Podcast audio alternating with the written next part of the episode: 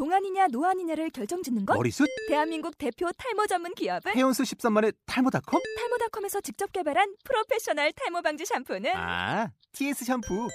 늘어진 두피 모공을 꽉! 단 한 올의 모발까지 꽉! 사용할수록 풍성해지는 나의 모발.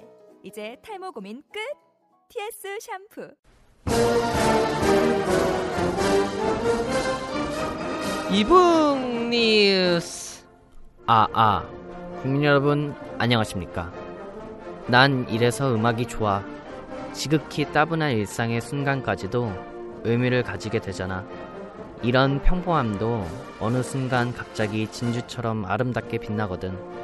그게 바로 음악이야. 영화 비긴 어게인에 나오는 대사입니다. 안녕하세요. 전자책과 함께하는 방송 전자책과 함께 가는 방송 이북뉴스의 앵커 안건태입니다. 평소에 음악을 많이 들으시는 분들이라면 참 공감하실 내용입니다. 한 곡의 노래는 정말 평범한 우리 일상에 마법 같은 아름다움을 주기도 하는데요. 책도 마찬가지라고 생각합니다. 어느 날 무심히 읽은 책에서 나온 가슴을 울리는 한 줄이 일상 속을 파고들 때 우리의 삶은 조금 더 아름다워지는 것 같습니다. 그리고 그 순간 책은 글로 된 음악이 되는 것이죠. 여러분들의 일상 속 진주 같은 방송 이북 뉴스 18회 2부 방송 시작하겠습니다.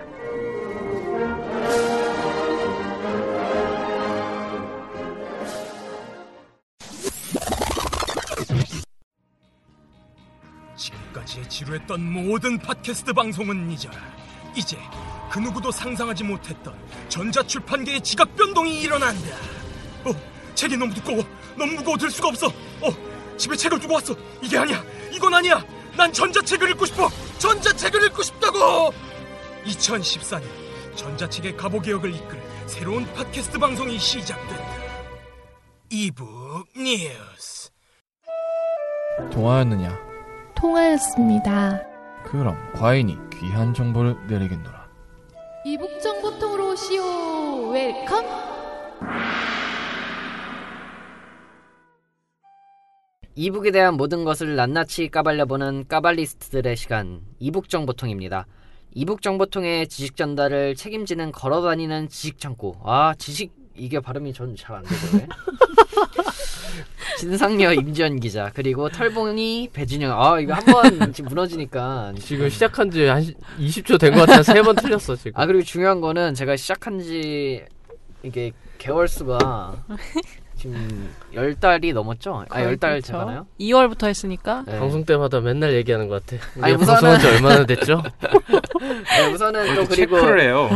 네 진상녀 임지연 기자, 털봉이 배주영 기자 그리고 우리 무명 작가 정인규 씨 나와 있습니다. 네 안녕하세요. 안녕하세요. 아 이게 제가 방송을 설봉희 시- 기자 보고 싶었어요. 아, 오랜만입니다. 아 맞다 이해부터 해야겠네요. 배주영 기자가 오랜만에 지금 나와 있는데 아, 너무 멀어요, 여기. 다리에 보호대를 하고 왔습니다. 어떻게 된 일이에요? 교통사고 났어요. 아니 교통사고 났다는 얘기를 왜 그렇게 명랑한 목소리로? 아니, 이런 또 우울한 얘기 하면 마음 아프니까. 아, 그렇지, 그렇지. 네, 여러분들도 진짜 조심하세요. 사고는 조심해야 될 것 같아요. 언제 일어날지 진짜- 모르니까 음. 이게 음. 어, 이게 제가 무릎을 십자인대를 다쳤는데 응, 그 응. 군대에서 그런 얘기 많이 듣잖아요. 맞아. 군대에서 제일 마치, 많이 다치는 데가 응. 어, 어디 누구 무슨 병장 누구 병장 뭐 십자인대 끊어졌다 이런 얘기 되게 많이 응, 응, 들었거든요. 응. 그래서 저도 운동 많이 하는데 딴 사람 얘기인 줄 알았는데 내가 다치니까. 어 이게 진짜 평소에 이런 거 조심 안 했는데 뭐 하나 하나에 다 조심하게 되더라고요. 안타까운 게 음. 털봉희 기자 군대 가기 전에 다쳤으면 군대 이거 면제잖아요. 이거, 우리- 이거 나 이거 군대 가기 전에 다쳤으면 면제야 이거. 아, 활동의 지장이 큰가요? 십자인대 파열되면? 아 이게 잘 몰라서. 일단 움직 그러니까 제가 지금 한 달이 좀 넘었는데 이제 조금씩 걸어 다니는데 쩔- 쩔뚝쩔뚝거리면서 아, 걸어 다니고 그게 아. 무릎 사용하는데 굉장히 안 좋은 걸로 알고 있어요. 음, 인대가 안 아직도. 네. 아직도 부어 있어요 무릎이. 음. 그래서 제가 화장실 갈 때 간혹가다 바지를 벗겨주곤 하는데요. 아 또 왜 19금 방송이 아, 이런 아예 저번에는 이제 아예 목발을 두 개를 갖고 왔더라고요. 맞아요, 맞아. 제가 뭐 하는 짓인가 뒤에서 바지를 벗겨주는데 기분이 어, 썩 좋지 화장- 않았습니다. 화장실이 따뜻했겠네.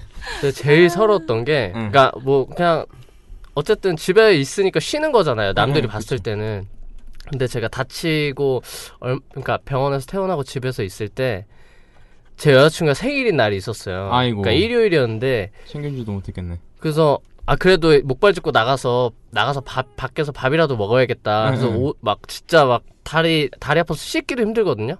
막 진짜 힘들게 씻어가지고 뭐 옷 막 혼자 막 입어보겠다고 엄마 없이 막 막 꾸역꾸역 입었는데 갑자기 방송이 저희 집 아파트거든요. 응. 엘리베이터가 고장났다고. 어머, 어떡해. 헐. 진짜 나가기 5분 전에 헐. 나 이제 아 이제 나갈 시간 한 5분만 있다 나가야지 앉아서 TV 보고 있었거든요. 근데 방송이 나오는 거예요. 그래서 엘리베이터 고장 났다고 한 5시간 동안 뭐 점검을 해야 된대요. 와. 근데 이제 생각해 아 그 계단 몇 개 내려가면 우리 집 20층이거든요.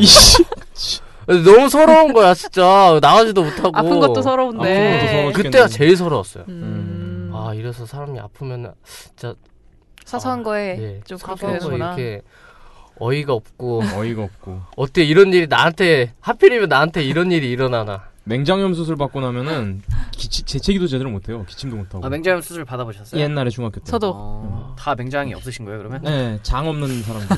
나 있는데. 네, 저도 맹장은 아직 살아 있어요. 근데 저는 혀가 없는 것 같아요. 발음이 잘 안 돼서 어떻게 제가 앵커가 되는지 모르겠는데 아마도 뭐 제가 제일 지식이 뛰어나니까 앵커가 되지 않았나. 아무튼 요즘에 또 날씨 어 이제 말을 왜 네, 날씨가 왜요? 호응을 해주시고 날씨가- 하셔야죠. 아니야 싫어. 날씨가. 맨날 똑같은 개그 이제 받아주기 싫어가지고. 네 알겠습니다. 근데 아무튼 요즘에 날씨가 너무 좋아져가지고 음. 어, 요즘에 운동도 많이 하고 음. 사람들이 등산도 되게 많이 간대요. 근데. 그만큼 조심해야 다치는 사람도 엄청 많대요 지금. 이게 또 날씨가 추워지면 몸이 굳어지기 때문에 네. 준비 운동은 진짜 필수예요. 그러니까 몸이 다치면 여러모로 손해가 많으니까 다들 조심하시는 게. 음.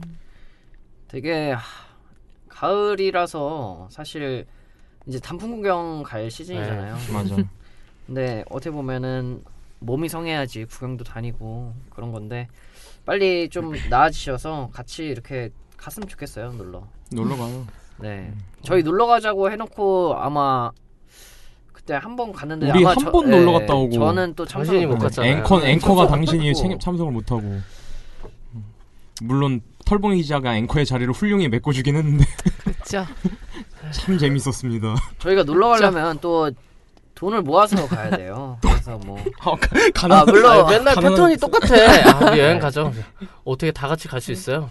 돈은 누가 내죠? 그래서 여러분들의 후원이 좀 필요한 상황입니다. 아니 전자 출판계가 어렵다고 하잖아요. 맞아요. 이북 뉴스도 어려워요 지금 상황이. 항상 어렵죠. 안 어려웠던 적이 언제요 도대체? 근데 조금씩 지금 나아지고 있기는 한데 음. 상황 자체는 아무튼 저희도 이 전자 출판이 지금 좀 많은 성과를 좀 얻고 있잖아요. 얻고 있죠. 요번에. 이번에 뭐 프랑크푸르트. 프랑크푸르트 프랑크푸르트. 도서전도 있었고 저번에 북경 도서전에서도 좋은 얘기가 많았는데 이거를 토대로 이북 뉴스도 좀 약간 점점 이렇게 그 계단을 삼아서 좀 빨리 올라갔으면 좋겠어요. 조금씩 많은 사람들이 네. 전자책에 관심을 많이 가져주고 계시고 그리고 업계 분들도 많이 활약을 해주고 계시니까 우리가 여기에 잘 빌붙어서 해봅시다. 근데 제가 얼마 전에 그 통신사를 바꿨거든요. 네. 통신사를 바, 휴대폰 통신사를 바꿨는데 요그 S모에서 K모로 바꿨는데 아니 그 요 그 어젠가 그저께인가 바꿨어요. 근데 단통법 때문에 휴대폰은 못 사고 너무 비싸가지고 아 진짜? 아, 아, 통신사 통신사만? 통신사만 바꿨어요. 왜 굳이 지금. 통신사만 이동했어요? 아 그거 저희 집이 다 똑같은 통신사여가지고 아, 묶으려고 응. 아, 묶으려고. 아, 뭐 묶으면은- 묶으면 원래 하는 그런 거. 뭉치면 만세하는 네.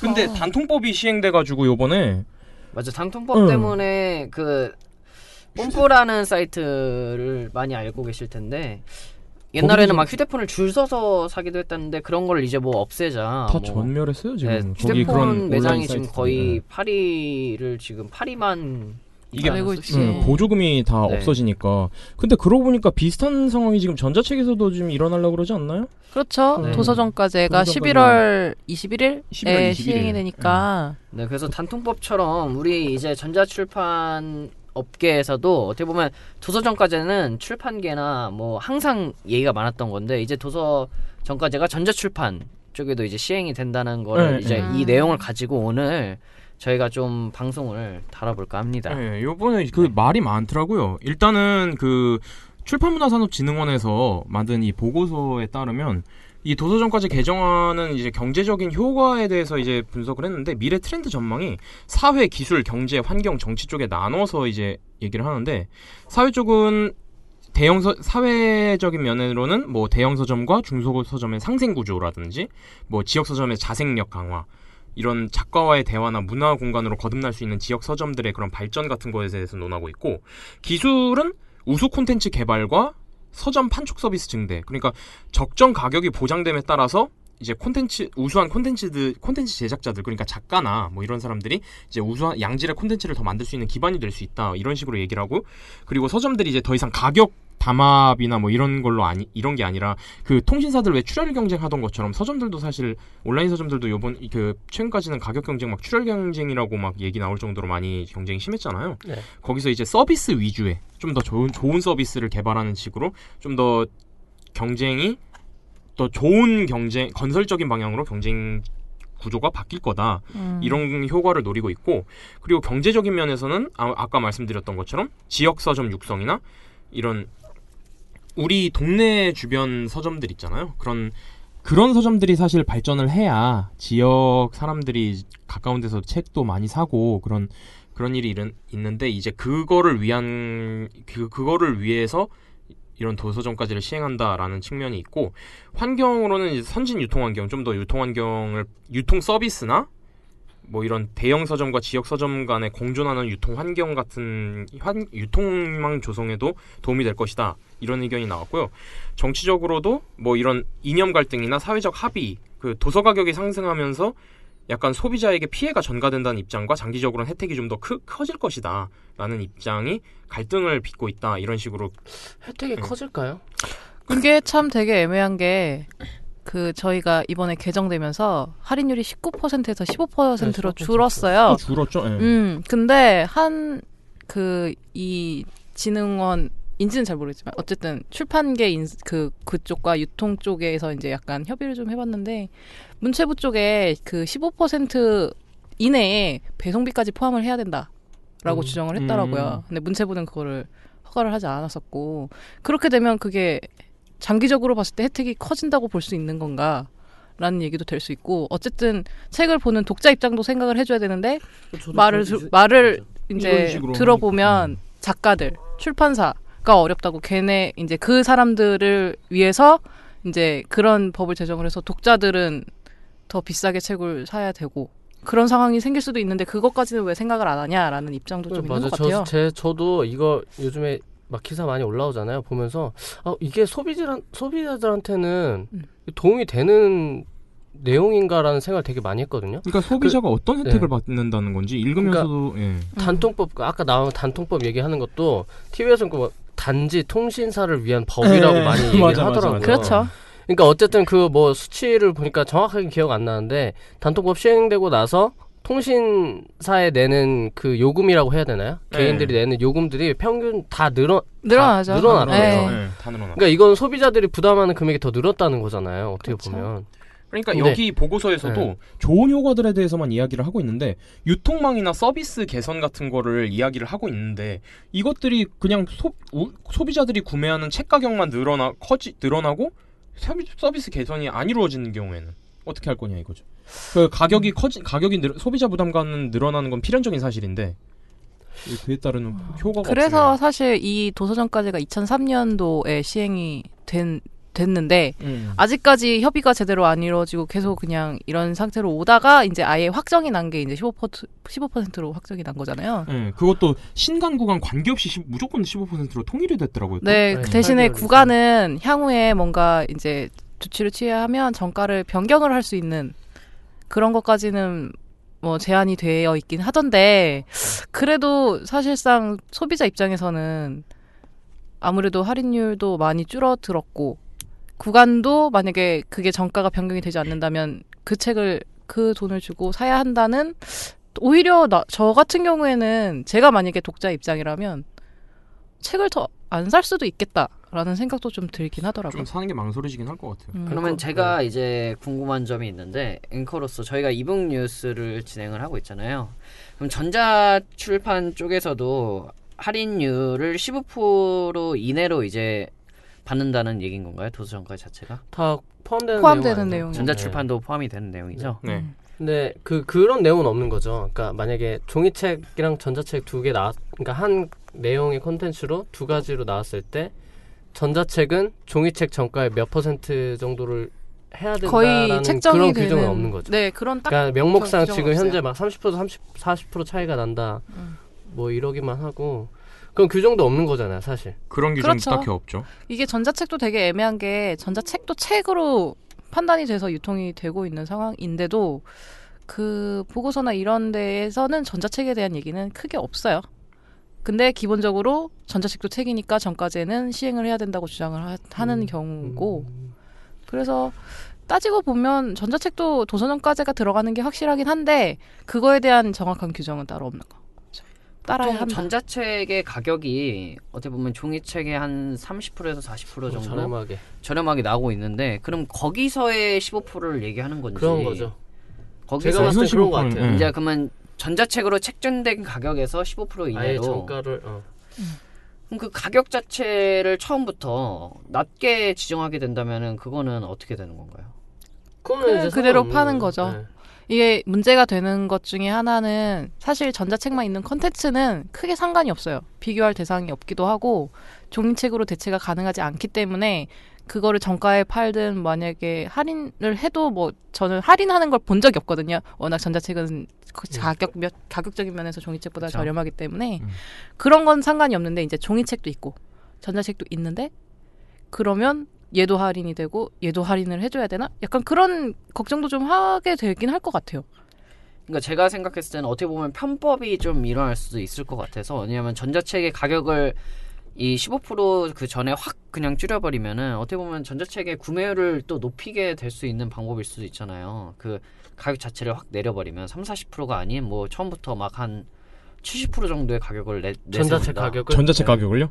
땡처리인데 어, 그거. 근데 출판사에서 그렇게 할까요? 아니, 그러니까 만약에 그 편법을- 도서 정가제 때문에, 때문에. 그렇게, 예, 그런 식으로 나올 수 아이. 있다는 생각이 들어서 갑자기 저는 이제 그냥 이 상황이 어떻게 진행되고 있는지 또 이런 그- 거에 대해서도 수도 예, 있기는 하겠네요. 궁금한 점이 있어서 이렇게 음. 여쭤본 거고요. 제가 얼마 전에 리디북스에서 셜록 네. 홈즈 제가 추리 소설을 좋아해서 셜록 홈즈 전집을 샀어요. 네. 토탈해서 다 합해서 전집이 3만 얼마였는데 다음 날 딱 들었는데 9만 9천 원인 거야. 9만 9천 원에 와. 9,900원인 거야. 와. 딱 하루 차이로. 할인 행사? 예. 그거 그거 같은데 무슨 이- 버스폰 며칠까지 뭐 이거. 근데 그렇게 치면은 그렇 게 만약에 규제가 안 걸렸으면 그럴 수도 있겠다는 생각이 들긴 드네요. 그 작가 모음집 해서. 근데 대신에 여기서는 이제 개정된 데서는 전집류도 도서정가제를 시행을 해서 동일한 가격을 받아야 한다라고 규정은 해놨지만 전자책 쪽에서 그게 잘 지켜질 수또 있을까? 이제 임지영 기자는 당하는 입장에서 그렇게 피해를 본 건데 또 그것 때문에 막 이익을 본 사람도 있을, 있을 거 아니에요 소비자들 그렇겠죠. 중에서 음. 어나 어제 어, 뭐 얼마였다고요? 3만 삼- 3만 삼- 얼마였는데 거의 한 4만 원 돈. 그러니까 그중 어 사야지. 그러니까 어떤 소비자들은 또 그것 때문에 음. 더 저렴한 돈으로 컨텐츠를 구입을 하는 거니까 그러니까는 약간 생각 안 하고 있다가 갑자기 싸지면 어? 쌀 때 한번 사서 읽어볼까? 라는 음. 개념도 좀 생길 수도 있을 것 같긴 해요. 그리고 또 한 가지 이 도서정가제가 이렇게 네. 개정 시행될 경우에 문제가 또 생길 수 있는 게 편법 할인. 그러니까 새 책을 이제 이 책 중고입니다. 해가지고 음. 파는 아 거. 맞아요. 응. 그거 중고 시장이. 굉장히 활성화될 거라고 요번에 도서정가제가 시행되면 왜냐하면 중고 서적은 이 도서정가제랑 전혀 상관없이 돌아가거든요. 예. 그리고 기증서, 기증서. 그거 뭐 기증서 음, 같은 맞아요. 것도 중고 도서 그쪽에서 되게 많이 돌거든요. 그러니까 새 책을 그냥 기증도서라고 해서 편법을 쓰는 편법을 음, 쓰는 편법을 써가지고. 그런 상황이 생길 수도 있다고 문제로 지적이 되기도 하고 한 가지 더 있었던 거는 기존의 실용서 같은 경우에는 할인율이 일반 책들보다 많았어요. 하- 그 학습서나 실용서 같은 게 그래서 요번에 아예 정가제의 항목에 실용서랑 참고서 학습서까지도 다 포함- 포함을 포함을 해버렸거든요. 네, 다 포함해 버렸어요. 그렇게 되면 또 이게 어떤 식으로 상황이 돌아갈지는 모르게 되겠죠. 실용서가 인문서적들을 실용서로 해서 많이 할인을 해서 팔았었거든요. 그럼 제가 세 분께 좀 질문을 드리고 싶은데 그럼 이번 도서정가제가 전자출판 업계나 전자출판을 하고 있는 이제 그 유통 업체 이런 쪽에 어떤 영향을 미칠지 이런 거에 대해서 좀 말씀을 해주셨으면 해요. 저는 전자출판 쪽에서는 조금 이득을 볼 수도 있겠다라는 생각은 좀 들긴 해요. 종이책 가격이 올라가다 보면 종이책을 대체할 수 있는 전자책을 찾을 수도 있겠다라는 생각이 들긴 들거든요. 근데 또 한편으로는 어떤 분들은 그럴 리가 없다 라고 음. 하시는 분도 계셔서 사실 음. 뚜껑은 열려봐야 하는 거라서. 그렇죠. 거의. 그렇기 때문에 전 좀 그래도 긍정적으로 바라보고 싶어요. 그 왜냐하면은 네. 예, 할인 혜- 종이책 할인 혜택이 적어지면은 전자책이랑 종이책에 대해서 다 알고 있는 사람들은 웬만해서는 전자책을 살 거라는 생각이 들거든요. 전자책 자체가 워낙 이제 워낙 이 기본가가 싸 기본 가격이 싸니까 10%라도 좀 싼 걸로 사, 사지 않을까 음, 이런 생각도 들긴 하거든요. 그래서 요번에 16일 날 공청회 한다고 네, 음. 그래서 공청회를 진행한다고 하더라고요. 어떤 공청회가 진행이 되는 거죠? 기존에 이제 문체부에서 수락할 수 없다고 했었던 그 불가 항목들을 뭐 조금 같이 얘기하고 수정도 좀 하고 보완할 수 있는 부분을 조금 더 보완을 해서 다시 제출을 할 생각이신 것 같아요. 지금 하고 있겠네요. 음, 오늘 그거 2시, 관련해서 오늘 저희 2시 뭐. 녹음일이 지금 오늘 네, 그날이라 16일 음, 아마 지금 진행하고 계실 거예요. 예, 오후 2시부터 출판문화회관에서 이제 시- 그 올바른 도서정가제 정착을 위한 법률 시행령 개정안 공청회라고 이제 열렸다고 하거든요. 이제 지금 시점에선 과거 얘기죠. 2시에 시작을 했으니까 음, 현재 그렇죠. 진행되고 있는 지금 거죠. 하고 있을 아마 테니까 오늘 우리 직원 중에 한 명 가지 않았나요? 안 갔나요? 갔을 거예요. 이거 직무 얘기 아닙니까? 저기요. 여러분들 여기서 녹음할 한 명쯤은 아, 빨리 가야 되나? 갔었어야죠. 네.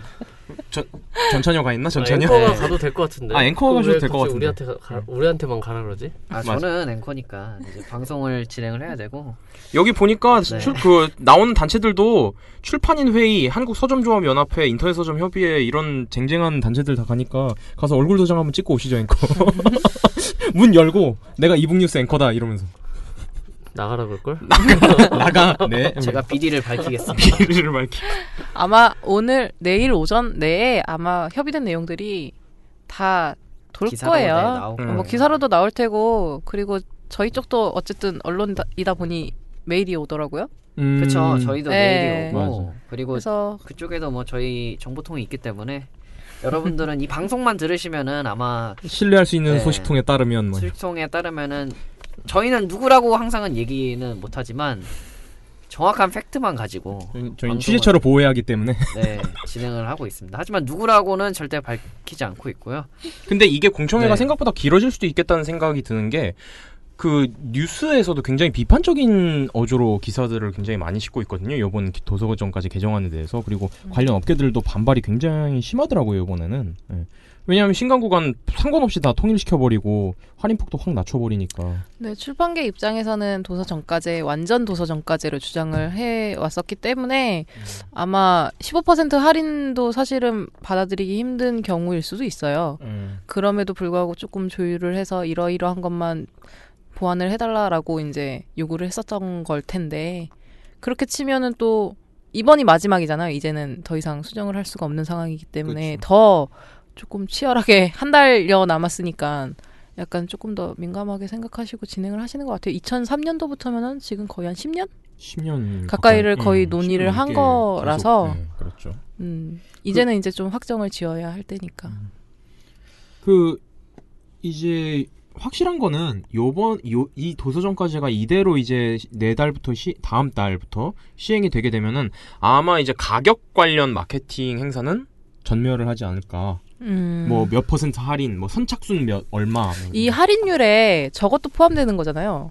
이벤트성으로 주는 무슨 사은품이나 이런 예, 것도. 예, 예. 그런 것도 다 포함되기 때문에 그러니까? 저는 좀 돼. 조금 그런 생각이 드는 게 만약에 도서정가가 이렇게 적용이 되면 어쨌든 지금 전자책 시장이 약간 초반기니까 이런 이벤트 행사들을 많이 함으로써 사람들한테 약간 전자책을 접할 수 있는 기회들이 많았던 것 같은데 만약에 전까지 시행되고 마- 말씀하신 것처럼 뭐 이벤트 행사 이런 게 많이 없어지면 음, 음. 상대적으로 사람들이 그런 이벤트를 접하는 건수도 적게 되고 음. 이렇게 전자책을 알릴 수 있는 수단이 좀 상대적으로 적어지는 것 같아요. 그래서 조금 그렇죠. 저는 그 그건 좀 아쉬워요. 그렇죠. 전자 전자책 같은 경우에는 아, 지금도 이미 홍보 창구가 거의 음. 없는 상황이라 자체적으로 서점에서 하지 않으면은 음. 할 수가 없는데 아직 많은 분들이 전자 출판이나 전자 책에 대해서 모, 모르는 분들이 많은데 음, 그러니까 지금 이런, 수- 이런 음. 방법마저 없어지면 그러니까 지금 문제라고 다들 이야기를 하는 게 사람들이 신간이 나오잖아요. 새로운 뭐 책이 이렇게 딱 나오면 그 책을 이제 홍보해주기 위해서 이런 이벤트성 가격 할인이나 이런 것들을 하는 게 주된 지금까지의 서점 마케팅 유통사들의 방법. 마케팅 방법이었단. 말이에요. 근데 이런 것들이 없어지면은 가격 보고 사던 사람들 그리고 이런 이벤트들을 통해서 이제 신간 소식을 접하던 소비자들 이런 두 부류의 고- 소비자들이 신간을 접할 창구가 그만큼 더 줄어든다는 말이죠. 음. 줄어들 수 있단 말이죠. 그러면은 이제 여기서 보고서에서 이야기하는 거는 새로운 마케팅 방법에 이제 새로운 뭐 양질의 하겠다. 서비스라든가 음. 이런 걸 개발하면 된다라고는 하는데 크기 쉽지 않죠. 뭐 말, 말로는 나라를 못 세우나 그 출판계 쪽이 사실 되게 보수적인 집단에 속한다고 해요. 왜냐면 고객들이 사람들이, 보- 예, 예. 소비자들도 보수적이고. 그래서 아마 새로운 마케팅 방법을 찾으려면 근 10년 이상은 걸리지 그러니까 소비자들의 그 드는데. 관성 같은 게 있을 텐데 사실 앵커로서 좀 개인적인 견해를 얘기하기에는 이게 방송에 그 저는 정도를 지켜야 하기 때문에 맨날 진짜 똑같다 예, 이제 아, 그거는 어쩔 수 없잖아요. 근데 제가 생각하기에는 도서정가제는 매년 어떻게 보면은 이슈화되고 항상 얘기가 나온 내, 내용들이잖아요. 도서정가제 자체가 그렇죠. 그 몇 퍼센트 뭐 18%에서 15%로 줄고 뭐 이러고 있긴 한데 사실 도서정가제를 이제 운운하기에는 어떻게 보면은 출판계나 전자출판 업계도 뭔가 어, 한 단계 더 나아갈 그게 필요하다. 아닙니다. 네 퓨즈 아닙니다. 버퍼링 아닙니다. 그러니까 운운하기에는 이제 좀 나아갈 방향을 다른 구색을 좀 참아야 되- 아, 찾아야 되지 않느냐. 도서정가제 하나로 이제 아 도서정가제는 절대 안 뭐 가격 몇 퍼센트 따위에 가격 이런 게 운운하기보다는 음. 운운하기보다는 우리가 다른 살 국리를 찾아야 되고 어떻게 보면은 이제는 저는 개인적으로 가격은 그렇게 이렇게 그러니까- 얘기하면 이- 안 되지만 크게 좀 생각은 안 든다고 생각하거든요. 그러니까 앵커가 하고. 싶은 말은 가격 몇 퍼센트에 운, 그. 연연하기보다는 좀 더 근본적인 네, 예, 근본적인 문제를 근본적- 좀 해결하자라는 게 저의 좀 음. 의견입니다. 몇, 얼마에 파느냐가 중요한 게 아니라 네. 더 나은 문화, 더 나은 콘텐츠를 만, 그렇죠. 유통할 수 있는 문화가 필요하다. 굉장히 근본적인 얘기긴 한데 그게 제일 중요하죠, 사실은. 근데 사실 우리나라는 또 그런 게 있어요. 왜 어떻게 보면 미- 미국 같은 경우는 paper book이라고 해서 그냥 이렇게 paperback. 아 paperback paper book이라고 해서 아, 죄송합니다. 아, 오늘 그래서 내가 있어야 돼. 지식이 지식이 너무 1초 있다 터졌어, 지금.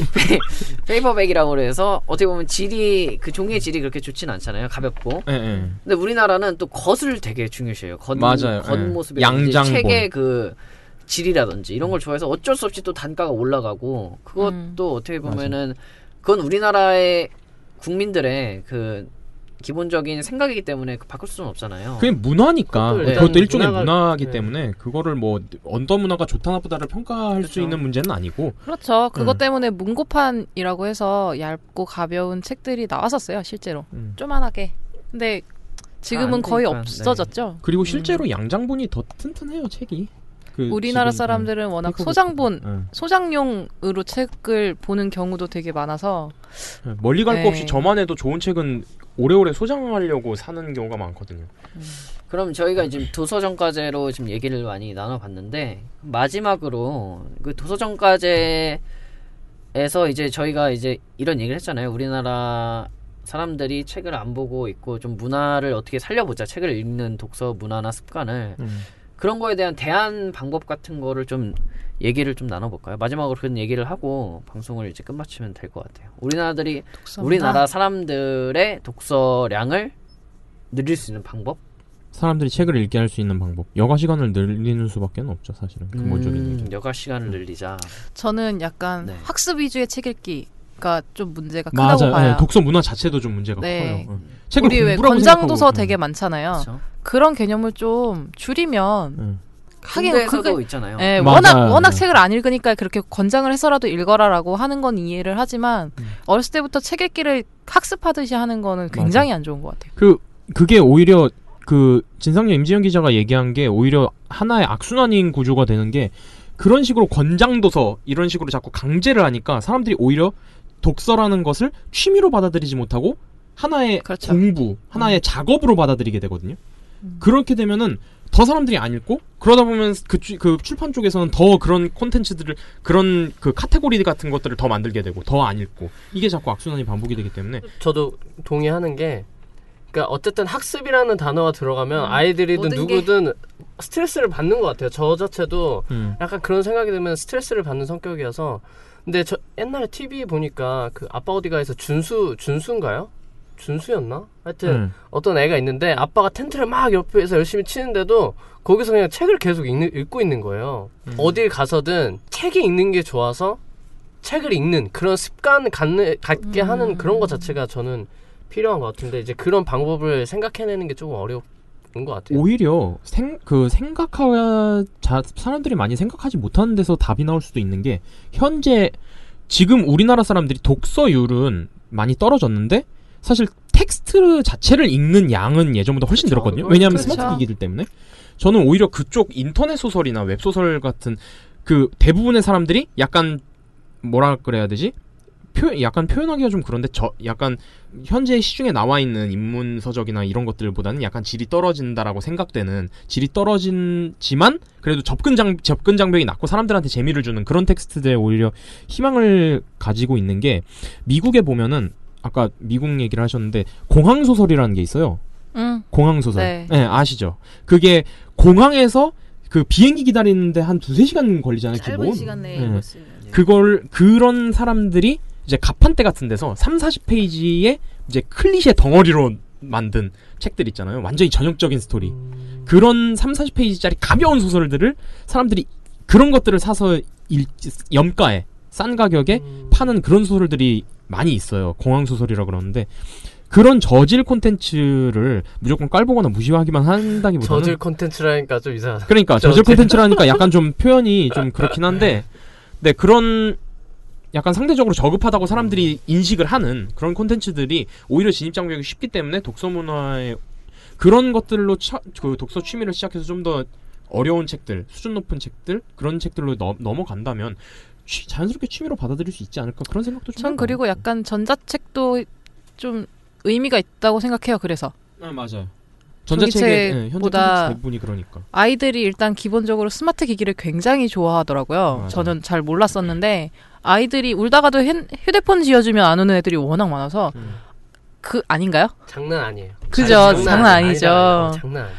그렇잖아요. 그럴 때 보여주는 것들이 책, 전자책, 아동용 전자책 되게 재밌게 나오잖아요. 맞아요. 안 그래도 저도 최근에 되게 많이 좀 본 편인데 엄청 귀여운 일러스트에 막 애들이 막 뛰어다녀.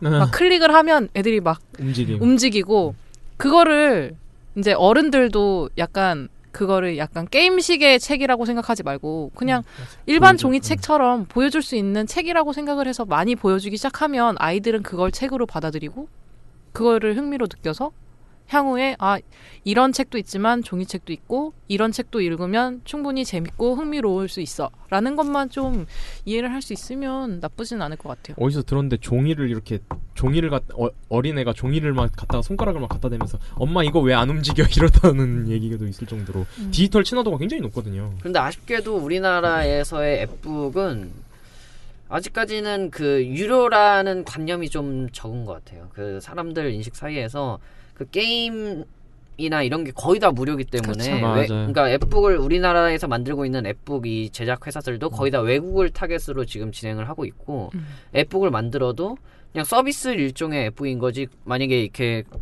가격을 올려놓고 팔기에는 우리나라에서는 좀 판매가 잘 안 되고 어떤 분은 이렇게 구매를 하고 바로 네, 유료라서 환불. 뭐 음. 한 시간 만에 뭐 취소하고, 취소하고 이런 예, 그런- 그런 경우도 네, 많더라고요. 어떤 대표님께서 아주 그냥 네. 하소연을 그러니까 본인이 옆에 있었는데 이제 거기에 이제 기차를 타려고 했는지 대중교통 대- 기차가 맞나요? KTX에서 뭐 아, 네. 부산 서울에서 부산 가는 정도 그런 어머님께서 결제를 하는 걸 보고 음 팔렸어라고 생각을 했는데 애한테 딱 보여줬는데 그게 되게 짧은 시간에 읽을 수 있는 책이라 한 5분밖에 안 걸린 거죠. 음. 5분 만에 딱 다 읽고 나니까 바로 그냥 바로 환불을 해버리시더라고. 또 앱북은 그렇게 양 그.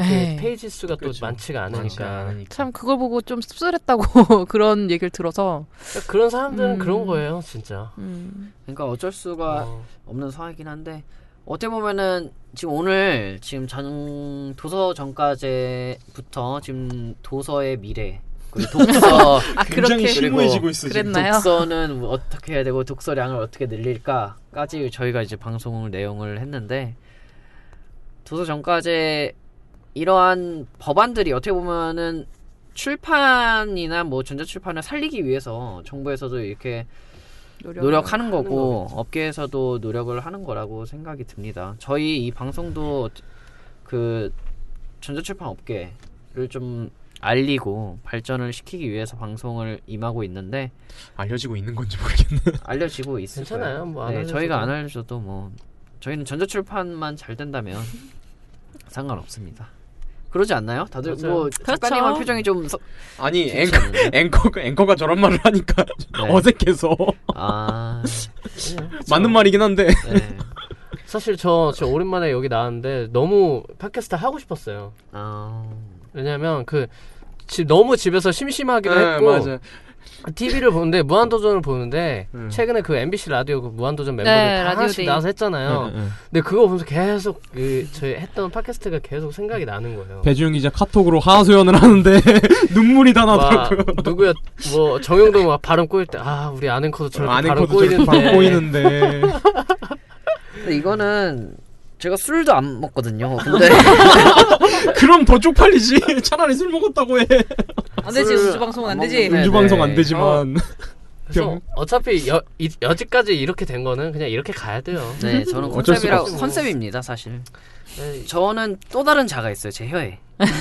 제가 원치 사람들 않게 일관성이 있어야 돼. 네, 일관성 있게. 초지일관. 오늘 방송이 벌써 38분째를 아 달려가고 있습니다. 오늘 이국 정보통 이렇게 얘기하면서 자연스럽게 38분 지난 거는 정말 더 하고 싶은데. 네 방송이 너무 길어지면 또 여러분들이 안 좋아하시더라고요. 너무 지루하셔서 중간 중간 듣고 또 끊으실 것 같은데 아무튼 오늘은 너무 아쉽지만 털봉이 기자가 지금 아쉬운 표정 하고 있는데 아쉽지만 괜찮아요. 오늘은 이 정도까지 하고 방송은 계속 할 거니까. 네 이국 정보통 뭐 다음 주에는 더 좋은 걸로 더 좋은 내용으로 오시면 되잖아요. 맞아. 그리고 혹시나 저희가 오늘 한 얘기 중에 약간 반박 할 내용이라던가 틀린 정보라던가 같은 거 있으면 연락 주시면 다음에 또 그거와 관련해서 네, 추가로 의견 해보고 주실 게 있으면 좀 부탁. 네 좀 이거 도서전까지는. 시행되기 전까지는 계속적으로 논란이 맞아요. 될 계속 이야기라서 얘기를 해야 돼, 이거는. 그런 의견들은 어디로 보내면 되는 네, 거죠? 제가 말씀드리겠습니다. 포털 사이트에서 이북뉴스라고 치시면은 이북뉴스 블로그와 그리고 페이스북 이렇게 두 가지 그리고 팟빵 이렇게 세 가지가 이렇게 뜨고 있고요. 그리고 메일 주소는요. e b o o k n e w s 24 이북뉴스 24 골뱅이 gmail.com 네이버.com 이 두 개로 보내주시면 될 것 같습니다. 그리고 팟빵 뭐 사이트에 댓글 달아주셔도 됩니다. 네, 뭐 댓글 달으셔도 되고요. 그리고 또 모르시는 거나 뭐 궁금하신 점, 그리고 방송에 함께 참여하고 싶다. 이런 내용도 남겨주시면 되니까요. 저희가 지금 방송, 이제 방청객을 모아서 할 생각이 있는데. 스튜디오가 너무 넓어요 이 방이. 네, 지금 넓어서. 네 명밖에 없으니까 되게 허전해요 지금. 방청객을 방청객 한두 명 정도는 두 명. 부를 수 있지 않을까라는 생각이 듭니다. 와주실까요? 네, 와주실 거라고 믿고. 그러면 오픈, 오픈 스튜디오. 이제 딱 40분이 돼갑니다. 40분에 딱 끝내도록 하죠. 네, 오늘 너무 고생하셨고요. 네, 다음에도 더 뜨거운 정보로 이렇게 와주셨으면 좋겠습니다. 네, 오늘 세 분 너무 고생하셨습니다. 네, 감사합니다. 아,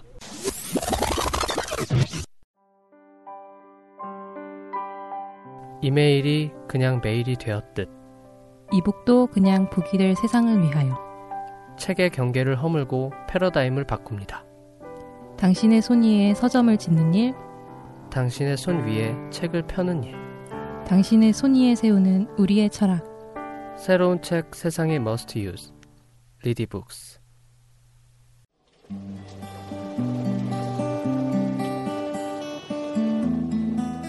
종차남 전차녀의 소개팅.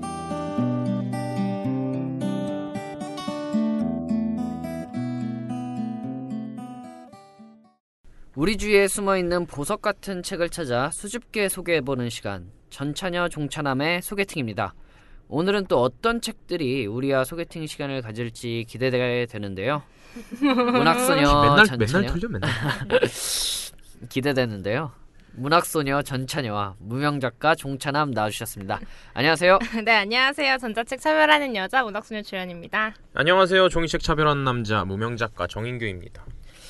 오늘 뭔가 지금 얘기하는 것도 그렇고 가을 남자 추남 추녀들이 지금 제가 추남 추남 추녀들과 함께 욕은 아니죠? 아 이거 아니 아니 전찬현님은 가을 여자여서 나는 못생겨서 추녀 추남 아닙니다. 가을 추자.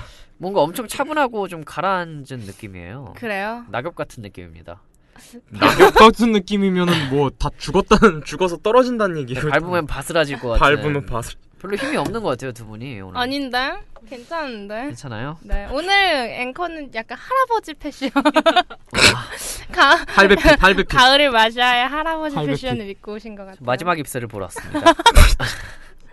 저게 떨어지면 난 죽을 거야. 아, 진짜 웃겨. 아 그렇게 웃기세요? 아, 굉장히 리액션이 훈련받은 리액션인데. 영혼이 근데 없었나요? 날씨가 딱 단풍놀이 가기 좋은 날씨인 것 같아요. 네, 너무 좋아요. 아침 저녁으로 좀 춥긴 한데 낮에는 너무 햇살이 좋아가지고 계속 야외 활동을 하는 것 같아요 요즘. 단풍놀이 가기가 딱 좋은 시기가 이제 다가오고 있는 것 같아요. 조금 늦어지긴 하는데. 뭐 가을에는 가을에 대한 추억이 있으세요? 뭐 간단하게 가을에 대해서 얘기를 좀 하고 넘어가죠. 가을에 대한 추억? 꼭? 아 우리 임, 임정 기자님 알레르기가 아, 알러지. 알레르기, 알러지. 네 있다고 하네요. 저는 가을하면은 먹을거리 전어. 가을 전어 어. 집 나간 며느리도 돌아온다는 네, 대학 그쵸, 축제. 대학 축제 아, 축제. 저 가을 하면은 진짜 먹 먹거리도 진짜, 많은 와, 것 먹방 같고. 진짜 맞아 살찌는 계절이죠. 네, 천고마비면 말이 살쪄야 되는데 사람들이 살찌고 사람들이 있어요. 살찌고 있어. 임지영 기자. 그래서 제가 봤을 때는 제 혀가 살이 찌고 있는 게 아닌가. 혀가 비만이에요. 혀가 네, 비만. 그래서 제가 발음이 좀. 그 혀는 항상 하- 비만이 아닌 적이 없었죠. 그 이거는 진짜 구강적인 문제인가요? 제가 이렇게 턱이 나온 편도 아니고요. 맞아 그건 네, 그래요. 그런 게 아닌데 발음이 왜 이렇게 새는지 모르겠어요. 짧은가요? 구강 구조가 얼굴이 조그마니까 혀도 조금 제가 또좀전 키도 다 작진 않습니다, 여러분. 괜찮아요. 앵컨 잘 생겼으니까. 아, 아닙니다. 이거 할 뭐- 말이 없네요. 네, 지금 이- 빨리 진행하라고. 지금 전찬여가 지금 아무 말도 못 하고 있는데 그럼 예. 전찬여는 어떤 책을 오늘 가져오셨어요? 제가 오늘 가져온 책은 어 없으신가요? 가져온 책이 혹시? 오늘 뭐 정신도 나간 것 같아요, 전체적으로 다. 아 지금 너무 놀 생각에 빠져 있어가지고 아 지금 사실 전찬여가 지금 들어오자마자 녹음을 시작하는 거라서 네, 정신이. 없을 들어오고. 들어오고 20초만 제가 오늘 시작했어. 지하철을 잘못 타서 네, 정신이 진짜 나간 것 같아요. 저희가 저희가 가- 방금 8층에서 내려야 되는데 7층에서 내려서 또 계단으로 아 걸어올라 혹시 혹시 수원 쪽으로 와야 되는 거 인천 쪽 전철 탄거 아니요? 네, 인, 천 쪽 타고 반대로 탔다가 또 나는 구 나 나도 팔층 구일역에서 타고. 내려가지고 택시 타고 왔는데. 거의 그러고 뭐 있습니다. 전어를 드세요. 전화 먹으면 똑똑해지나요? 아니 집 나간 정신이 들어올 거예요. 야 간만에 참신한 드림 나왔어. 와. 집 나간 정신도 이게 얼마 들어오면 만이야. 네, 아. 전화를 네. 먹여줄 사람을 찾고 있습니다. 사서 드시면 되지 뭐 꼭 먹여줘야 되나요? 그러니까. 전어를? 네. 매겨줘야 돼. 전어는 같이 먹어야 같이 돌아올 것 같아가지고. 아 그렇죠. 전어회는 진짜 맛있어요. 아, 아 책을 소개해 주세요. 빨리. 전어 얘기 그만하고. 네. 다들 정신이 아, 제가 나갔어. 오늘 준비한 책은 어, 문화생활의 끝판왕 전자잡지 한 권을 가지고 왔습니다. 놀기 지금 좋을 때 참 도움이 될 것 같다는 생각이 들어서 준비해봤습니다. 뭐 어떤 잡지 맥심 이런 건가요? 개인적.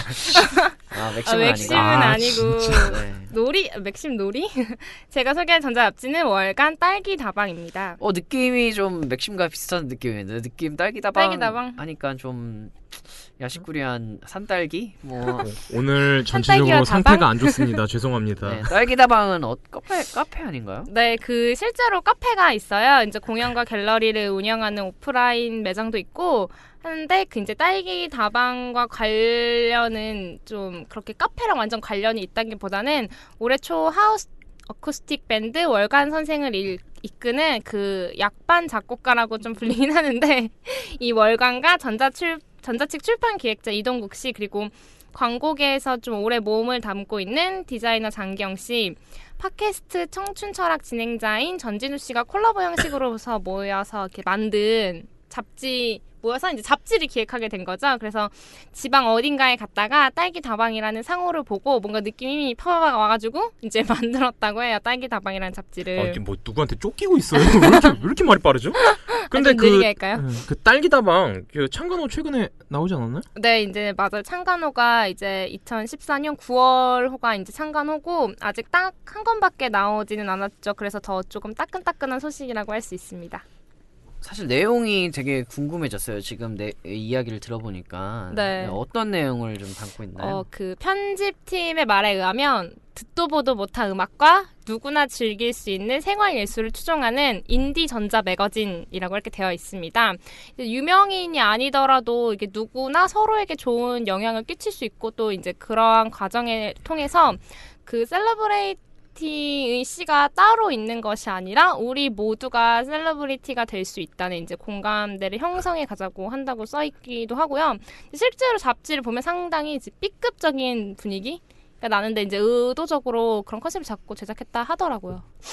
뭔가 B급이라고 하니까 우리 우리가- 이북 뉴스 이북 뉴스. 아, 사실 저희 방송은 B급 같은 A급 그쵸? 아 아니죠 B급 같은 A급이요? B급 같은 A급 맞죠? 그쵸 뭐예요 저? 아니죠. B급 같지만 보면. A급인. 아 그쵸 그렇게 음, 말을 그쵸. 저 A급 같은 정보를 A급. 네. 뭔가 좀 더 대중들에게 쉽게 B급적으로 전달을 하는 거죠. B급인 듯 B급 아닌 A급 같은 이북 뉴스입니다 아, 아, 여러분 그래서 제가 준비한 저게 드립 저 참.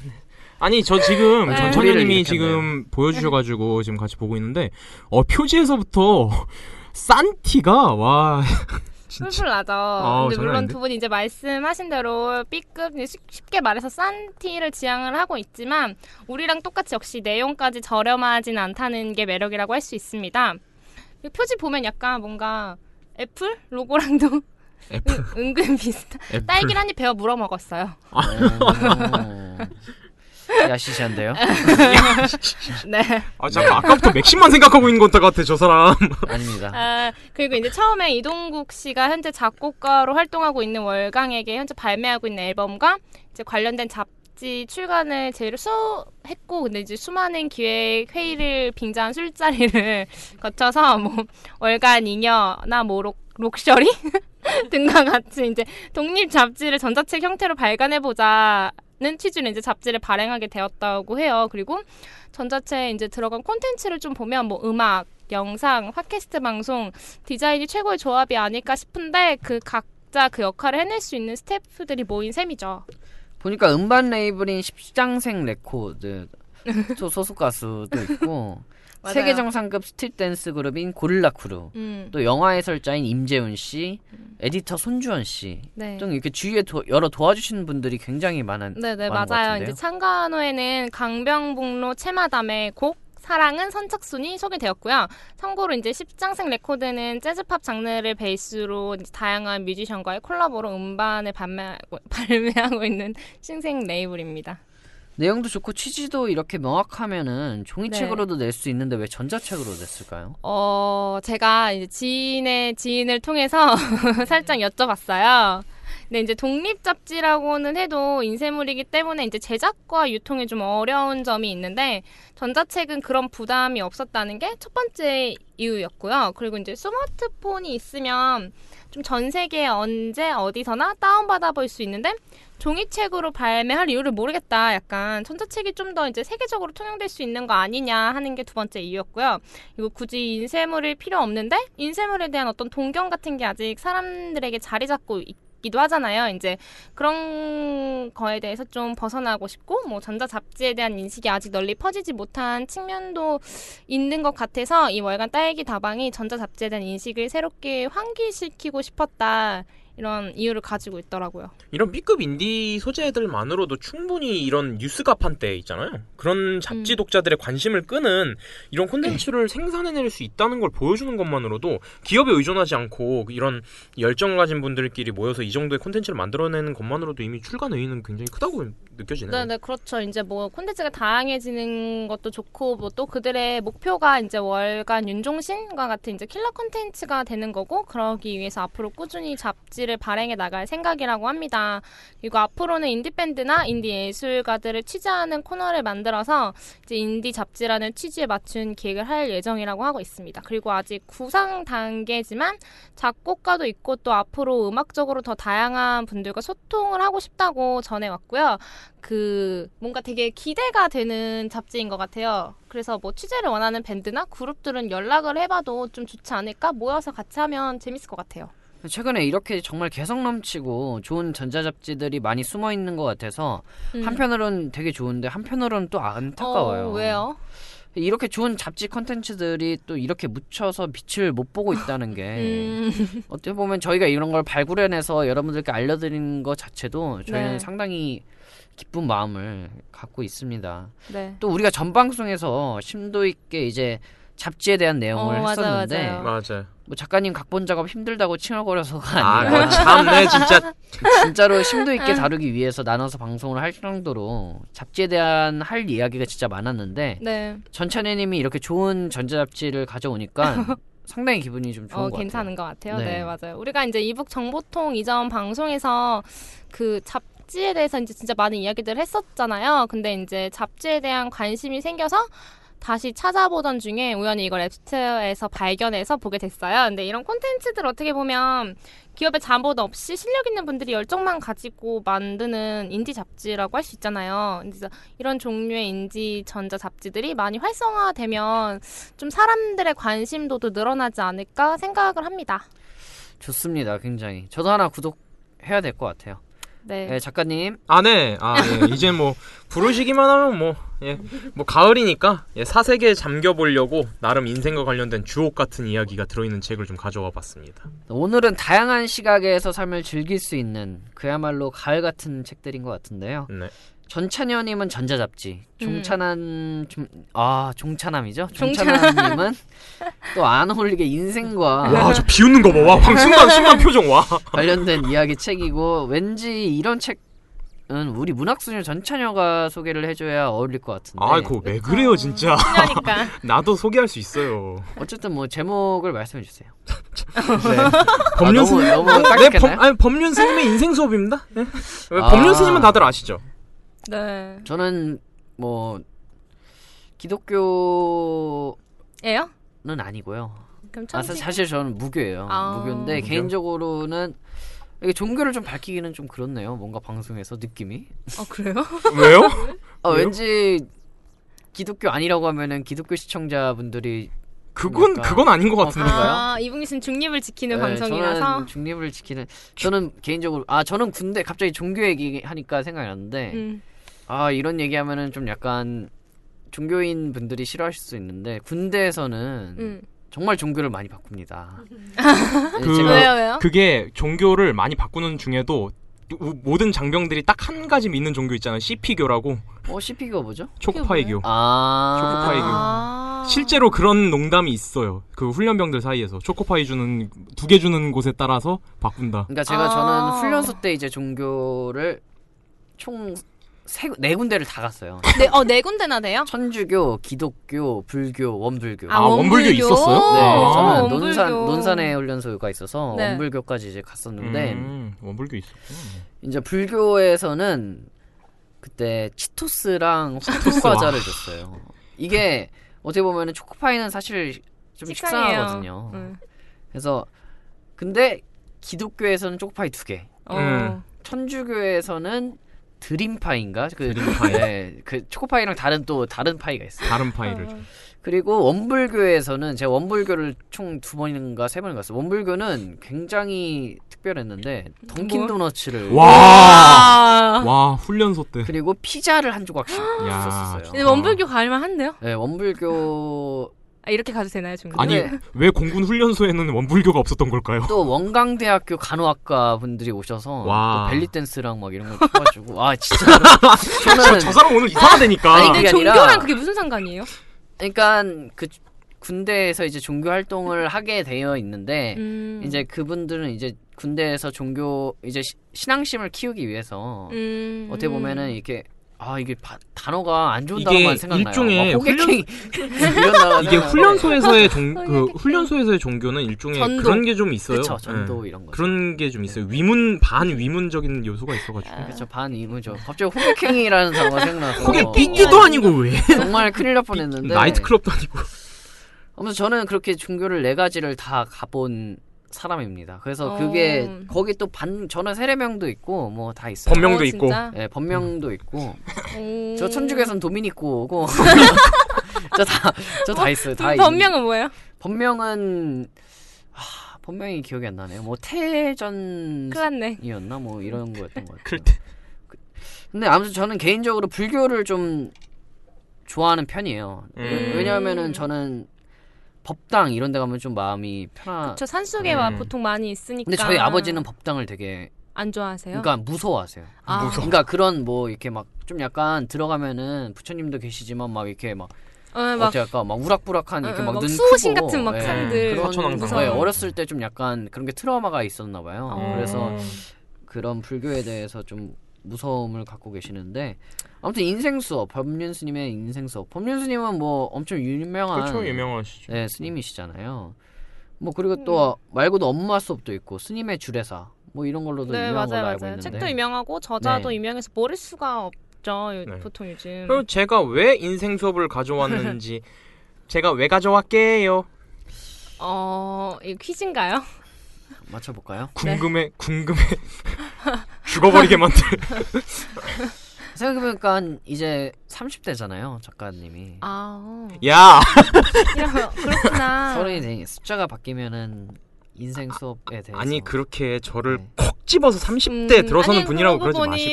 이제 정 작가님뿐만 아니라 여기 임지영 기자도 와, 당신들 30대에 들어서 진짜 고개를 항상 같이 끄덕이고 확인사살하는 거 봐. 계시는데 야, 우리 같이 늙어 간 처지 이러지 맙시다 진짜. 에? 다들 낙엽에 대고 있어요. 마지막 입새, 마지막 입새. 두 달 남았어요. 왜요? 잘들 잘 물든 단풍이 봄꽃보다 아름답다. 어쨌든 이 책을 처음 소개해갔다고 생각한 이유는 아우 네. 맑고 있는 거 봐. 뭔가요? 바로 30대 들어서기 전에 뭐 인생을 한번 이렇게 돌아보는 계기가 있었으면 그래서 가져와 봤습니다. 네, 소개해 주세요. 네, 뭐 이렇게들 다들 알고 있는 책인데 사실 저는 이제 가톨릭 신자긴 한데 그래도 이제 종교를 떠나서 이런 사회 어른 같은 분이잖아요. 네. 그래서 워낙 유명하신 분이니까 제가 소개한 게 좀 의미가 있나 싶긴 한데 뭐 저랑 같은 저와 그 이런 정서를 공감하는 29살 성인 제 옆에 옆에 앉아 있는 한 분을 포함해서 이런 이야기 한다는 생각으로 한번 소개를 해보도록 하겠습니다. 네 소개해 주세요. 그럼. 네. 일단 인생 수업은 행복하게 나이 드는 법이라는 것을 기본 모토로 갖고 있는 책입니다. 슬퍼지는데 본인이 경험한 이런 삶의 지혜를 통해서 그런 방황하는 이들에게 살 인생의 지혜를 들려주겠다라는 게 이 책의 기본 골자라고 할 수 있어요. 나이 들면 드는 대로, 늙으면 뭐 늙는 대로 이런 본인의 모습을 다 담담하게 받아들여서 자신의 삶에 만족하면서 살아가는 것을 목표로 하고 있습니다. 이게 참 쉬운 거지만 쉬운 것이 아닌 건데 네. 그 행복하게 사는 것도 있고 나이 먹는 게 저는 정말 싫은 것 같아요 개인적으로. 어. 그렇죠. 저는 지금 나이도 너무 그러니까 엄청 그래요? 정, 다른 사람 다른 사람이래요. 다른 사람 아, 그래? 다른 전체적으로 사람들이 보이네. 봤을 때는 음. 제 나이가 굉장히 어리다고 느끼는데 네. 저는 이제 아 너무 싫은 거예요 한 살 한 살 먹는 게. 어, 그래요? 저는 항상 20대 초반 같이 살고 있어서 아직 뭔가 아니 저도 그렇게 살 저는 10대 같아요. 저는 그래, 그- 아직 정신 연령이 10대인 거요? 아니 근데 그 숫자라는 개념에 얽매이면 안 되는데 어. 그러니까 숫자가 올라가면 올라감으로써 뭔가 지어 사회적 책임 같은 게 어막 매야 되는 올라와요. 어, 뭐 책임감 무게 같은 게 느껴지니까 10대 아닌데? 이런 생각하면 10대 아니지 않아요? 그쵸 아아 뭐야? 어렵네요. 어려운 것 같아요. 쉽지 진짜 않아요. 이 앵커랑 전찬현님이 말한 대로 이렇게 품위 있게 나이가 든다는 거 그리고 나이가 들면서도 스스로를 나이가 드는 것 자체에 뭐 감사 좋은 점을 찾고 감사하다는 거를 느낀다는 게 그렇게 생각만큼 쉽지는 않지만 음. 그렇게까지 어려운 건 아닌 것 같아요. 사실 그 책에서 제 마음에 쏙 들었던 챕터 하나가 있는데 이 한 문장으로 정리할 수가 있어요. 나이가 들면 잘 변하지 않는다라는 겁니다. 어, 세살 버릇 여든까지 간다는 속담이 좀 떠오르는 문장이네요. 비슷해요. 근데 음. 약간 다른 게 그 어. 속담이랑 약간 다른 게 이게 본인한테 해당될 수도 있고 남들한테도 해당될 수도 있는데 책에서는 부모님을 예로 들어놨더라고요. 아직 이제 앵커나 전찬현님 부모님들께서는 이제 아직 일을 하실 나이 대셔서 잘 모르실 수도 있겠는데 이 정년을 넘어서 노년기에 들어선 분들이 그 전원 생활 왜 귀농 하시는 분 경우가 많잖아요. 음. 네, 그렇죠. 네, 그쵸. 그런 분들 중에서 이제 손수 밭일을 하러 가시는 분들이 많은데 어. 여기저기 막 아프다고 말씀을 하세요. 그런 분들이 많이. 그럼 어. 자식들은 아니 그렇게 아프다면서 왜 밭일을 하냐? 뭐 용돈 많이 드릴 테니까 그냥 집에만 계시라. 뭐 이런 식으로 얘기를 하잖아요. 근데 저 소- 부모님이 좀 소중하니까 뭐 아프신데 일하는 거 마음이 쓰기도 하는데 또 부모님 입장에서는 집에 가만히 있는 것보다 또 움직이는 걸 선호할 수도 있으니까 참 뭔가 아이러니한 게 있는 것 같아요. 그렇죠. 그리고 이게 우리가 우리 자식 세대가 그렇게 돈을 드리겠다. 뭐 집에 게- 집에서 편하게 계시라 이러는데도 계속 일을 하시는 이유가 좋아서겠죠 아무래도 이렇게 음, 활동을 하고 움직인다는 것 자체가 내가 네. 살아있다는 게 느껴지는 거고 우린 일 때문에 이렇게 받는 스트레스가 많고 왜 우리는 아직 젊으니까 하기 싫은 일을 뭐 억지로 하는 경우가 많 하기 싫은 경우가 사실 많잖아요 그리고 나랑 상관없는 내가 책임질 필요가 없는 일에 대해서도 책임을 져야 되는 거고 사회생활이 좀 그렇다 보니까 음. 좀 몸이 좀 안 좋거나 그러면은 좋아서 한다는 생각을 하기가 좀 힘들어지잖아요. 근데 음. 부모님께서는 아무래도 그게 좋고 재밌고 좀 아프더라도 존재의 이유를 찾기 위해서 하는 경우도 있어요. 그런 그 거기서 이제 행복을 느끼시는 것 같다는 생각도 들고요. 그러면 몸이 좀 아프시더라도 하지 말라고 하는 게 안 좋은 건가요? 안 좋은 걸 수도 있어요. 어떻게 보면 음. 그게 부모님의 이런 스스로 존재의 이유를 찾아가는 과정이실 수도 있는데 그걸 우리가 어떻게 보면 그 거기서 느껴지는 행복이나 그런 과정 같은 걸 우리가 어떻게 가로막을 수, 가로막는 걸 수도 있다는 거죠. 내가 이해가 되지 않는다고 해서 이런 행동이나 생각을 제지한다면 상대 입장에서는 오히려 그게 또 스트레스로 작용할 수도 있다는 거를 우리가 알아야 된다는 겁니다. 그건 남들한테도 적용이 되는 거고 그냥 그 사람의 행동 하나하나를 인정하고 본인이 옳다고 생각하는 방향으로 방향으로 바로잡 지 않는다는 않는 것이 서로에게 덜 스트레스가 될 수도 있다는 거죠. 그것이 행복이라고 느끼는 사람이라면 더더욱 그럴 것 같아요. 그렇죠. 우리도 마찬가지예요. 그 남들의 시선을 의식하는 사람들한테 하고 싶은 말인데요. 이게 남들 시선을 의식하느라고 본- 남들 시선 신경 쓰느라고 아 저 사람은 나에 대해서 어떻게 생각하지? 왜 저 사람은 나를 싫어하지? 그런 생각을 하느라 본인이 행복하지 못하고 본인의 삶을 살지 못한다면 그것만큼 불행한 게 없잖아요. 그런 의미에서 자기한테는 좋은데 아, 아, 난 이게 좋은데 아 남들이 별로 안 좋아하는 것 같으니까 나 바꿔야겠다 이런 생각은 사실 저는 옳지 않다고 봐요. 좋은 거는 남들의 시선 따위 생각하지 않고 그게 나쁜 행동이 아니라면 모두가 봤을 때 나쁜 행동만 아니라면 내가 행복한 거라면 그게 주- 중요한 포인트죠. 나이가 들면 잘 변하지 않는다. 그만큼 그 사람에게는 그 행동이 이상하게 보일지는 다소간 이상하게 보일지는 몰라도 좀 중요한 의미가 행- 있는 행동일 수도 있다. 그리고 그게 그 사람의 행복과 연, 행복과 연결되는 뭐 그런 거죠. 오늘 정 작가님이 거의 강의 오신 것처럼 어, 진짜 계속 경청하게 네. 됐어요. 행복은 무엇인가? 정 작자의 행복을 찾아서 정 작자 아, 오늘 이 작자가 어, 오늘 진짜 너무 심한 것 같아요 발음이 뭐 열변을 토하시는데 뭐 이유라도 있으신가요? 경험이? 경험이 있으신 건지 저는 지금도 경험을 하고 있어요. 글 쓰는 거. 음. 저는 사실 고등학교 때부터 글 쓰고 싶다는 생각은 했었는데 군대에서 쓰기 시작을 했는데 그 되게 글 쓸 때만 살아있는 게 느껴지더라고요. 힘들어도 음. 약간 그런 경험이 있다 보니까 남일 같지가 않더라고요. 예.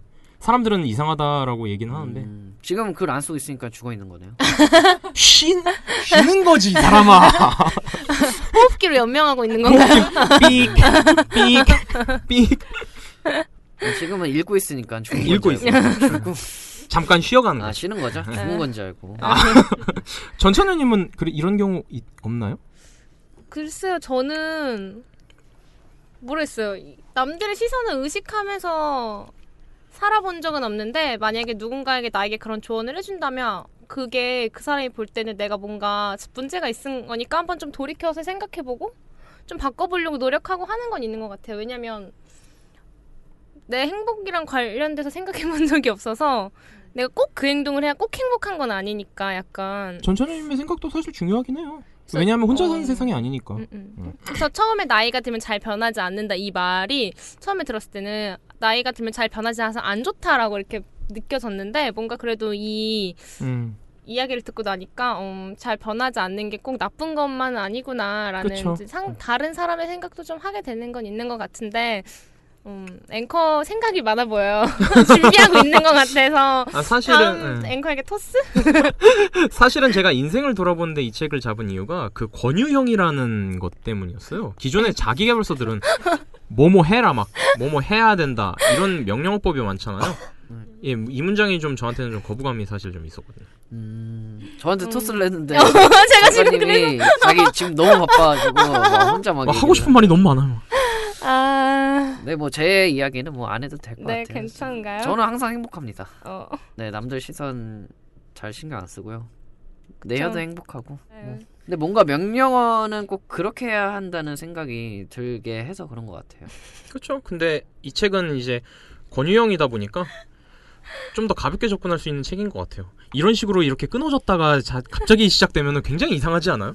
종교를 떠나서 연륜이 느껴지는 이게 더 이상한 거 네. 같아요. 이게- 이게 더 이상한 거. 기왕 이상한 김에 아니 저- 아, 정 작가님 자기가 오늘 글 안 쓰셔서 지금 대본 읽고 오셨어요? 우리가 그래도 어느 정도의 틀은 있잖아요. 소개하는데 네. 안 읽으신 것 같아. 저 다 읽었는데 당신네들이 안 읽은 것 같은데 아니에요. 아니에요. 굉장히 각본에 지금 충실하게 가고 있는데 당신들이 자꾸 엇나가. 하긴 우리는 아, 애드리브가 저희는. 네, 애드리브로 진행을 하고 있기 때문에 저는 사실 이게 얘기가 끊겼으니까 다른 얘기를 좀 해볼게요. 어떤 종교나 뭐 연륜 뭐 그런 얘기인가요? 행복? 그러니까 연륜이라는 것 자체가 어떻게 네. 보면은 이제 저는 사실 연륜을 예전에는 안 믿었던 것 같아요. 어 왜요? 그러니까 저는 제가 생각하는 게 다 맞다고? 그러니까 저는 제가 할 수 있다라는 생각이 좀 더 컸던 것 같아요. 연륜에 대해서 그건 음, 얘기를 듣는 것보다 음, 아니, 젊은이의 약간 도전 의식 어, 같은 건가요? 패기? 그런- 네, 패기. 어. 진짜 쓸데없는 패기였죠. 어떻게 보면. 정말 쓰, 그건 객기죠 객기. 근데 제가 나이를 먹고 나서 많이 먹지도 않았지만 음. 어린 애들을 봤을 때그 제가 뭔가 조언을 해주고 싶은 거 있잖아요. 어. 그러니까 제가 조금 몇 살 어린 사람한테도 조언을 해주고 싶은데 음. 어떻게 보면은 그들에게는 제가 아무리 조언을 해줘도 먹히지 않을 똑같이. 생각을 하겠죠. 네. 닥쳐봐야 아는 그런 부분이. 근데 어떻게 보면은 있죠. 그와 나의 아 욕하는 거. 닥쳐. 아, 경험을 해봐야. 네. 어떻게 보면 그와 나의 이 조금 차이도 연륜이라고 볼 수 있는 거잖아요. 음. 근데 이 갭이 커지면 커질수록 그 차이는 엄청나다고 생각하고 맞아요. 지금에야 이제 느끼는 건데 어르신들 말씀 뭐 다 틀린 거 없다. 안목이나 식견이 다 생기는 게 네. 있어서. 뭐 사실 틀린 것도 있어요. 제 생각엔. 아니 다 맞을 수 없죠. 네, 다 맞을 수 없는데 어 정말 순간순간 이렇게 경험 같은 내용 같은 거는 음, 음. 정말 아 이게 이래서 이랬구나라는 걸 제가 나중에 느낄 때가 좀 많은 경우가 있더라고요. 저희 어머니가 저한테 자주 하시는 말씀 중에 엄마 말 들으면 자다가도 떡이 생긴다 이런 말이 있어요. 저 떡이 안 생기더라고요. 떡이 안 생겨요. 근데 떡은 잘 안 생기던데. 네, 떡이 안 생겨요. 아 이거 저말 말장난이고요.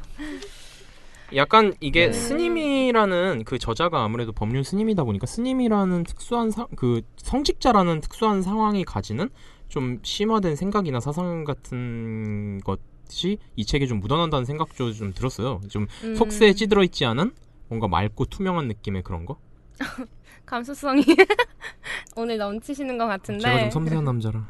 근데 진짜 이런 거 되게 괜찮은 것 같아요. 뭐랄까 내가 잘 귀에는 안 들리지만 그래도 누군가 앞에서 나를 끌어줄 사람이 있고 뭔가 나를 좀 인, 아, 인도 해줄 수 있는 사람이 있는 건 진짜 괜찮은 것 같아요. 그래서 요새 멘토 멘티 같은 음, 음. 게 네. 예, 많이 조금 뭐 음. 귀에는 안 들리지만 한 발짝 반 발자국은 앞서 나갈 수 있는. 음. 그래서 이런 책들도 많이 팔리는 것 같아요. 그쵸. 뭐 청, 아프니까 청춘이다 이런 것처럼 음, 음. 뭔가 먼저 경험해 본 사람들이 음. 이게 이런 내용으로 그쵸, 그쵸. 우리들을 이끌어주는 느낌. 그리고 음. 제 생각에는 그 법륜 스님의 이 글들은 음. 어떻게 보면 속세를 떠나 있기 때문에 우리와 다른 경험을 하고 계시고 그렇죠. 그 음. 우리는 속세에 있기 때문에 속세에 없는 사람들이 얘기하는 것이 좀 약간 특별하게 느껴지- 느껴질 수 있다고 음. 생각을 해요. 저는. 네, 그래서 꼭, 예, 네. 꼭 30대만이 30대 앞둔 사람만이 아니라 전 연령층이 두루 가볍게 읽고 뭔가 생각할 만한 책인 것 같아서 가져와 봤습니다. 오늘 본인의 인생을 좀 연결해서 이야기를 들어보는 시간을 가졌는데 네. 오랜만에 좀 좋았던 것 같아요. 내용도 그래요? 행복을 찾았던 것 같고. 행복을 찾은 표정이 아닌데 당신. 아니에요. 진짜 저는 행복. 저는 하루하루 사는 게 사실 행복해요. 그쵸, 뭐 저는 굉장히 죽기 싫은 사람입니다. 저는 굉장히 오래 살고 싶고. 그러면 이제 뭐 딸기 네. 다방 읽으면서 엔돌핀 같은 킬러 콘텐츠를 접하면서 이제 행복도 느끼고 인생 수업 보면서 좀 고찰도 하고 인생의 두 가지를 모두 가져가는 네, 전 개인적으로 오늘 그런 걸 했으면 좋겠는데. 이 가장 좋았던 것 같아요. 아, 저도. 전차녀 종차남. 앞으로도 공감 할 수 있고 좀 이야기할 수 있는 좋은 책 소개해 주시길 기대해 보겠습니다. 네. 전차녀의 딸- 딸기밭. 딸기 오늘 다방. 왜 저래, 저 사람. 오늘 진짜 안 좋다. 딸기 다방. 음, 딸기 다방. 그리고 역시 문화, 음악 등의 이야기를 하고 있지만 네. 결국 이러한 것들은 사람의 희노애락을 음. 표현한 것이라서 어떻게 보면 인생을 빗대서 창조된 예술이라고 일종의 그쵸, 예술이죠. 그쵸. 아, 그럴 수 그렇죠. 그런 의미에서 남의 인생을 통해 내 인생을 즐길 수 있는 좋은 잡지였던 것 오, 같고요. 앵커 말 네. 잘한다. 아, 제가 이렇게 말을 잘하는데 그놈의 발음 때문에. 발음이 순간순간 안 좋. 이게 발음 교정을 받아야 될 것 같아요. 10개월 만에 느꼈습니다. 아 나는 안 되는구나. 네, 여러분들도 고생하시죠. 여러분들의 귀는 정말 고생하시고 계십니다. 이게 무슨 말씀이죠? 아 이게 남을 생, 어 인생 수업 어, 인생 수업 관련된 듣고 걸 나서 이제 남을, 남을 어. 배려하는. 여러분들의 행복을 찾아서 그리고 이제 앵커가 발음과 함께 개그감도 이제 돌아오면 이상 안건태였고요. 네, 두 분 마지막 인사해 주세요. 이 마지막 인사요? 마지막 인사. 마, 마, 다신 안 볼 것처럼. 안녕. 아, 네, 싫다 다음 진짜. 시간에 더 좋은 내용으로 찾으셨으면 좋겠습니다. 준비하신 두 분 모두 고생하셨습니다. 예, 네 감사합니다. 감사합니다.